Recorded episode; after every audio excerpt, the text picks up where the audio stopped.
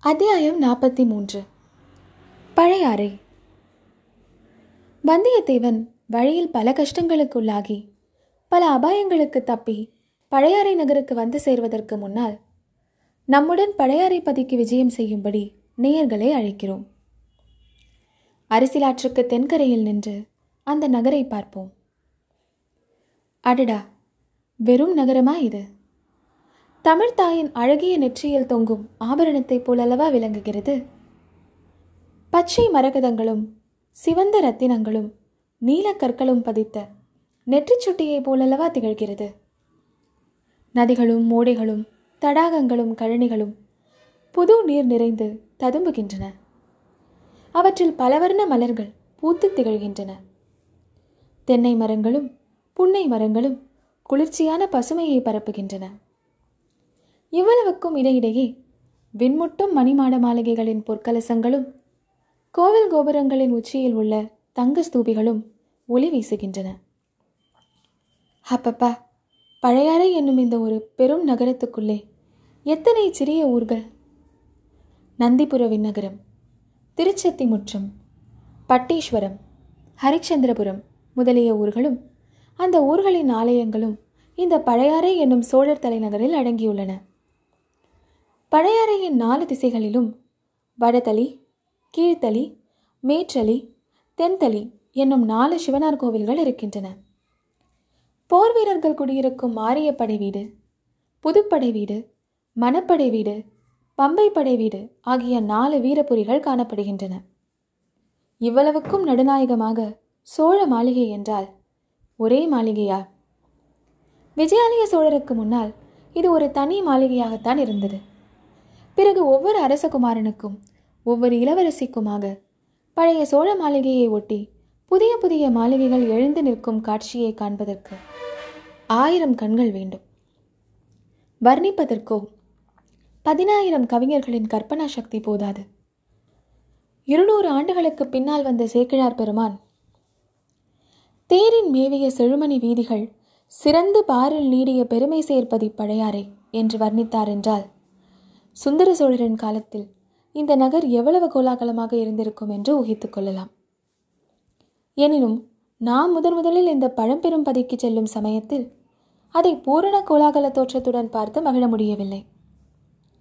சுந்தர சோழ சக்கரவர்த்தி இந்த நகரின் சோழ மாளிகையில் வீற்றிருந்து அரசு செலுத்திய காலத்தில் இங்கு வந்து பார்க்க நமக்கு கொடுத்து வைத்திருக்கவில்லையே. சக்கரவர்த்தி நோய்பட்டு தஞ்சை மாநகர் சென்ற பிறகு வெளிநாடுகளிலிருந்து சிற்றரசர்களும் ராஜதூதர்களும் மந்திரி பிரதானிகளும் சேனாதிபதிகளும் இங்கு வருவது நின்று போயிற்று. அவர்களுடன் வழக்கமாக வரும் பரிவாரங்களின் கூட்டமும் குறைந்துவிட்டது நாலு படை வீடுகளிலும் வசித்த போர் வீரர்களில் பாதி பேர் இப்போது ஈழ நாட்டு போர்க்களங்களில் தமிழர்களின் வீரத்தை நிலைநாட்டிக் கொண்டிருந்தார்கள். மற்றவர்களில் ஒரு பகுதியார் வடதிசை எல்லையிலும் இன்னொரு பகுதியினர் மதுரையிலும் இருந்தார்கள். எனவே படைவீட்டு பகுதிகளில் இப்போது பெரும்பாலும் வயோதிகர்களும் பெண்மணிகளும் சிறுவர் சிறுமிகளுமே காணப்பட்டார்கள். மழவர்பாடியில் வாழ்ந்து வந்த வேலக்கார படையினர் தத்தம் குடும்பங்களோடு தஞ்சைக்கு சென்று விட்டபடியால் நகரின் அப்பகுதியானது பூட்டப்பட்ட வீடுகளுடன் வெறிச்சென்று இருந்தது. ராஜாங்க காரியங்களை நடத்தி வந்த அமைச்சர்கள் சாமந்தகர்கள் அதிகாரிகள் அனைவருமே தத்தம் குடும்பத்தோடு தஞ்சைபுரிக்கு சென்று விட்டார்கள் இப்படியெல்லாம் இருந்த பொழுதிலும் பழையாறை வீதிகளில் கூட்டத்துக்கும் கலகலப்புக்கும் குறைவில்லை. இப்போது அவ்வீதிகளில் பெரும்பாலும் ஆலய ஸ்தபதிகள் சிற்பக் கலைஞர்கள் சிவனடியார்கள் தேவாரம் ஓதுவார்கள் அரண்மனை ஊழியர்கள் ஆலய பணியாளர்கள் கோவில்களில் சுவாமி தரிசனம் செய்யும் திருவிழா காட்சிகளை பார்க்கவும் வெளியூர்களிலிருந்து வரும் ஜனங்கள் ஆகியோர் அதிகமாக சஞ்சரித்துக் கொண்டிருந்தனர். இன்றைக்கு ஏதோ திருவிழா போல காண்கிறது? வீதிகளில் அழகிய ஆடை ஆபரணங்கள் அணிந்து ஆடவரும் பெண்டிரும் சிறுவர் சிறுமிகளும் உலாவி வருகின்றனர்.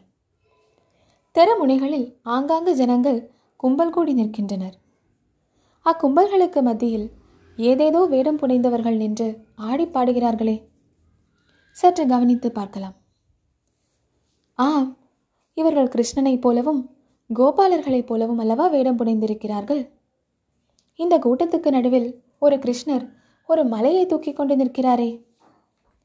அவரை தேவராஜனாகிய இந்திரன் வந்து வணங்குகிறானே. இன்னொரு கூட்டத்தின் நடுவில் கிருஷ்ணனை நாலு முகங்கள் உள்ள பிரம்மதேவர் வந்து தோத்தரித்து வணங்குகிறாரே. ஆஹா இப்போது தெரிகிறது.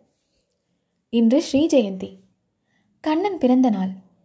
அந்த விழாவைத்தான் ஜனங்கள் இவ்வளவு குதூகலமாக கொண்டாடுகிறார்கள்.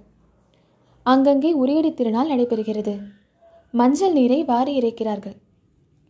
நந்திபுர விண்ணகரத்து பெருமாள் கோவிலை சுற்றி இந்த திருவிழா கொண்டாட்டங்கள் அதிகமாக நடைபெறுகின்றன. இது என்ன? கண்டேன் கண்டேன் கண்டேன் கண்ணுக்கினியன கண்டேன் என்று பாடுவது யார்? தெரிந்த குரலாக இருக்கிறதே. இதோ நமது பழைய சிநேகிதர் ஆழ்வார்க்கடியார் நம்பி சாட்சாத்காரமாக நிற்கிறார்.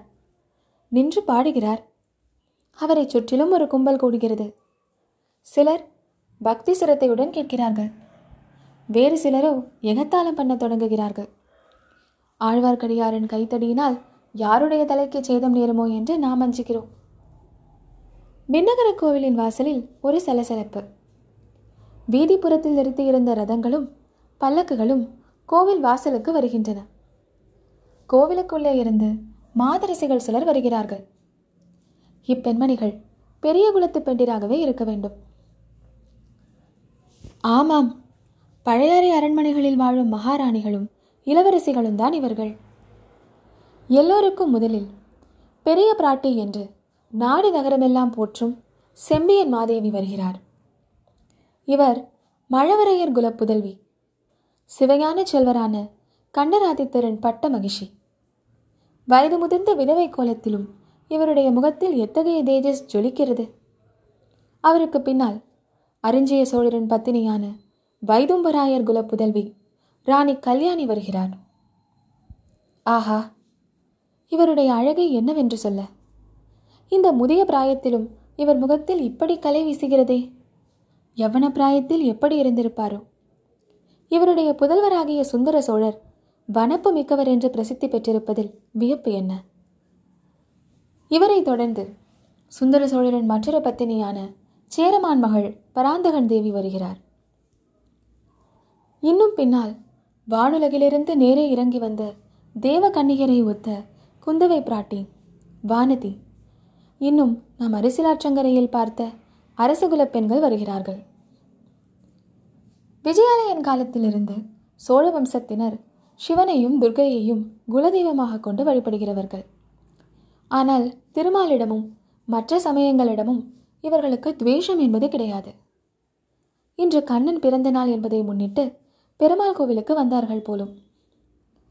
பெரிய பிராட்டி செம்பியன் மாதேவி பல்லக்கில் ஏறும் சமயத்தில் ஆழ்வார்க்கடியாருடைய பாடல் அவருடைய காதல் விழுந்தது.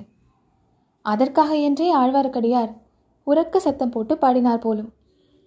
செம்பியன் மாதேவி அவரை தம் அருகில் அழைத்து வரச் செய்தார். ஆழ்வார்க்கடியார் அடுக்க ஒடுக்கத்துடன் வந்து நின்றார். திருமலை சில நாட்களாக உன்னை காணுமே ஸ்தல யாத்திரை சென்றிருந்தாயா? என்று கேட்டார். ஆம் தாயே ஸ்தல யாத்திரை சென்றிருந்தேன். திருப்பதி காஞ்சி வீரநாராயணபுரம் முதலிய பல கஷேத்திரங்களை தரிசித்தேன். சென்ற இடங்களிலெல்லாம் பல விந்தைகளை கண்டும் கேட்டும் வந்தேன். அரண்மனைக்கு நாளைக்கு வந்து யாத்திரையில் கண்டு கேட்ட விந்தைகளை சொல்லு. இல்லை அம்மா இன்றிரவு மறுபடியும் நான் புறப்பட வேண்டும். அப்படியென்றால் இன்று மாலையே வந்துவிட்டு போ. வருகிறேன் தாயே தங்கள் சித்தம் என் பாக்கியம். பல்லக்குகள் ரதங்கள் எல்லாம் புறப்பட்டு அரண்மனைக்கு விரைந்து சென்றுவிட்டன. குந்தவை பிராட்டி ஆழ்வார்க்கடியாரை சுட்டிக்காட்டி ஏதோ கூற மற்ற அரசிலங்குமரிகள் கலீர் என்று சிரித்தார்கள். சிரிப்புக்கு காரணம் கண்டறிய ஆழ்வார்க்கடியார் அந்த பக்கத்தை நோக்கினார். குந்தவை பிராட்டியின் கண்கள் ஆழ்வார்க்கடியாருடன் ஏதோ சங்கீத பாஷையில் பேசின. ஆழ்வார்க்கடியார் அச்செய்தியை அறிந்து கொண்டதற்கு அறிகுறியாக தலை வணங்கினார்.